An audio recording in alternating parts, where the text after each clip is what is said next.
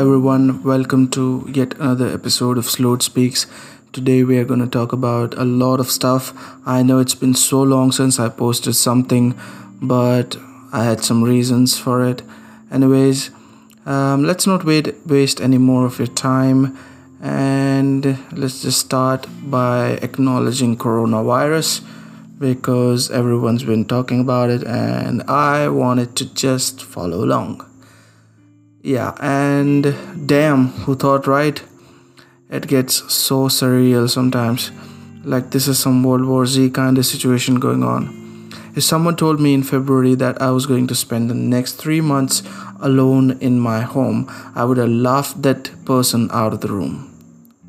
And look at us now. Like it's like shit just got real, you know? So today I'm gonna talk about my lockdown story and this is how it starts. On march 21st i guess it all started. And i thought i would leave pune and go home as soon as possible. I quit my job in may although not in may in april i guess. Although i could have just sat back and got salary while doing nothing so that was a bummer. They said lockdown will be lifted on 15th of april. I booked tickets blew up in my face. Modi ji said lockdown will be lifted on 3rd of May. Book tickets blew up in my face. And this I I I, I didn't wanna like go home that bad, but my meal situation was shaky at best, you know. There was this one auntie who had a restaurant just outside my society and she was my lifeline for these past two months. Even when police used to shut her down, she cooked at her house and delivered meals to me and to a couple of other guys in our building or society. Like I, I don't I can't even fathom what I would have done without her. Because I didn't have any cooking utensils or stove or anything. I, I had just moved in and it, it all started and then my flatmate had a family emergency. His mom was sick. And he had to go home like on emergency pass or something. And he went around on third week or something. Uh, after in the third week of lock- lockdown I if i remember that correctly. And uh, after that things really started going downhill. Like i had nothing to do all day no one to talk to except the guy that brought me my tiffin. How much Netflix can you watch? How many songs can you make? I wasted hours on Splice looking for samples.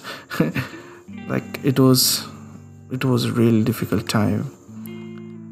Now come 1st of May, Uttarakhand government pretended to care about its people and launched a web portal for migrants where people can register if they want to come back to Uttarakhand.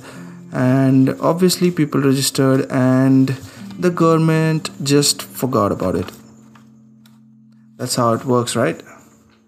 On 12th of May, we got the news that the first train from Pune to Haridwar, which is also in Uttarakhand, has left, and it was only to ferry migrant workers living in camps. After that, the government forgot about us again until 16th of May. They said to go and register to the new, nearest police station. I went there at 8 in the morning and my turn came at 6 in the evening. Social distancing? Forget about it. There were all like literally hundreds of people near the police station. Now, that being done, no update or anything after that uh, now I decided I couldn't sit around waiting for the government to do anything. So I went around Twitter and Facebook looking for people in similar situation trying to go back home. I found two dudes going from Pune to Uttarakhand and here is where the real fun starts. And to go by cab, we had to like shell out at least 13000 per head plus tolls and get an e pass for the car, including the, the driver. Now, after we got the pass, we call the cab. The guy came after picking up the first guy from the from Hinjewadi, and when the driver and that first guy reach at the my second travel partner's home, they realized that the number plate on that car was different than the one on that we had on the e-pass. So we were screwed. The cab company owner said he sent the cab to Tamil Nadu last night, but he can't arrange. He can arrange something. He promised he will get the same number plate. So technically, he was just going to replace the number plate. It was sketchy as hell, so we denied. We submitted another e-pass for the car that was on our doorstep. We had to wait for a day when they were going back when uh, like at night when they were going back because they brought the long, wrong car the driver was, was going back home there were multiple tire punctures and next day we got the pass but my travel buddies were you know a little bit of spectacle as nothing seemed to be working in our favor so I'm not superstitious, I'm a little stitious. So, anyways, we decided not to go by a road, but I had to leave my flat before 1st June or I'd have to pay rent for June. So I booked the air ticket that the flights on the day the flights resumed that was 25th of May Pune to Dehradun with uh, via Delhi and as the wheels of fortune would have it when we were in delhi uttarakhand government out of the blue decided that all the flight passengers have to be placed in a 7 day institutional quarantine. The government thought that we are coming via flight and we must have money right? Wrong. So yeah. As soon as we landed in Dehradun, we were told to choose preferred hotels who were collaborating with the government. The prices were ranging from a thousand a day to four thousand a day, meals excluding. Now imagine blowing 14,000 on tickets and then have to stay at a hotel for 7 days. It was like they wanted to generate revenue from us. All the other states including Uttar Pradesh either had home quarantine or institutional quarantine in schools, colleges, etc., without even paying a dime. And that's Uttar Pradesh, a state who brought in thousands of migrants using more than 1000 trains, still had resources.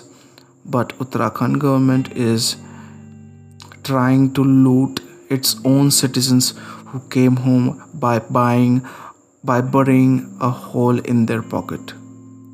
It was so revolting to see the police literally forcing people to stay in the hotels.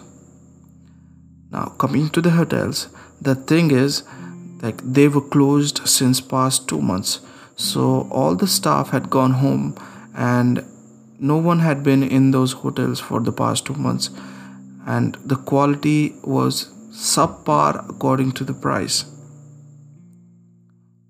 Also, bonus for seven days no room service.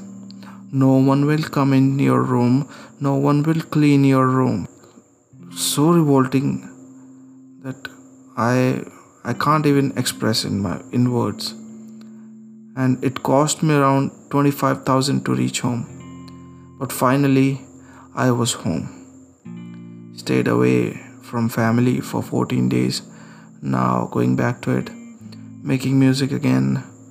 Market closes at 5 in the evening and it's chill, right? No, like I kind of like th- like this lifestyle.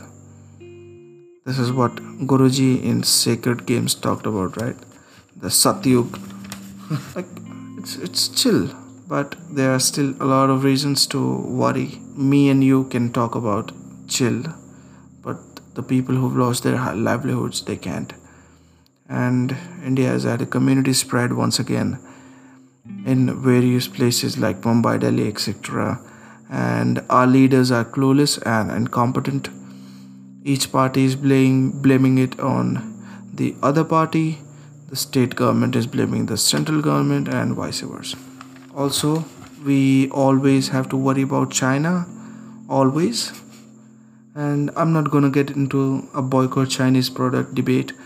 I'm just gonna say this we can actually start by just reducing its use. We can start by replacing non essential Chinese products and services with its Indian counterparts if they are the same quality. Because quality cannot you know fill in for nationalism or emotion if it's better quality it's better quality. And as for the border i have faith in indian army. They will do what's best. And coming to the next point i'd like to address the black lives matter protests that are going on in the usa i stand with all of the people who are standing up for injustice that happened to george floyd and happens to many more on a daily basis people need to be held accountable for their actions and lastly i would like to give my condolences to Sushant Singh Rajput's loved ones and fans. May his soul rest in peace.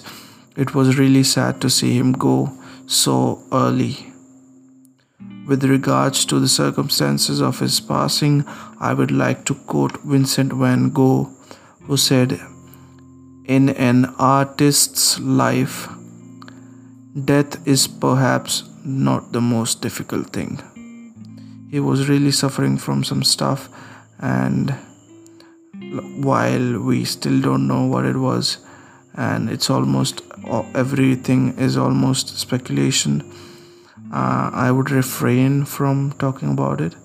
But I am going to say that please reach out to anyone if you feel like you're not in the right place. Like i have a couple friends but mostly one or two who i who are my go-to whenever whenever i'm feeling down or like you know not feeling it or i want to talk about something or get a load off my shoulders i go to them. So you can also find someone like that and mental health is a problem that shouldn't be a taboo or difficult to even talk about and i think we are moving forward to change that and this brings us to the end of today's episode of Slowed Speaks. If you have any suggestions or comments about the podcast, please reach out to me on my Instagram handle that is Slowed Music S L O W D D M U S I C. And thank you for tuning in and happy Sunday.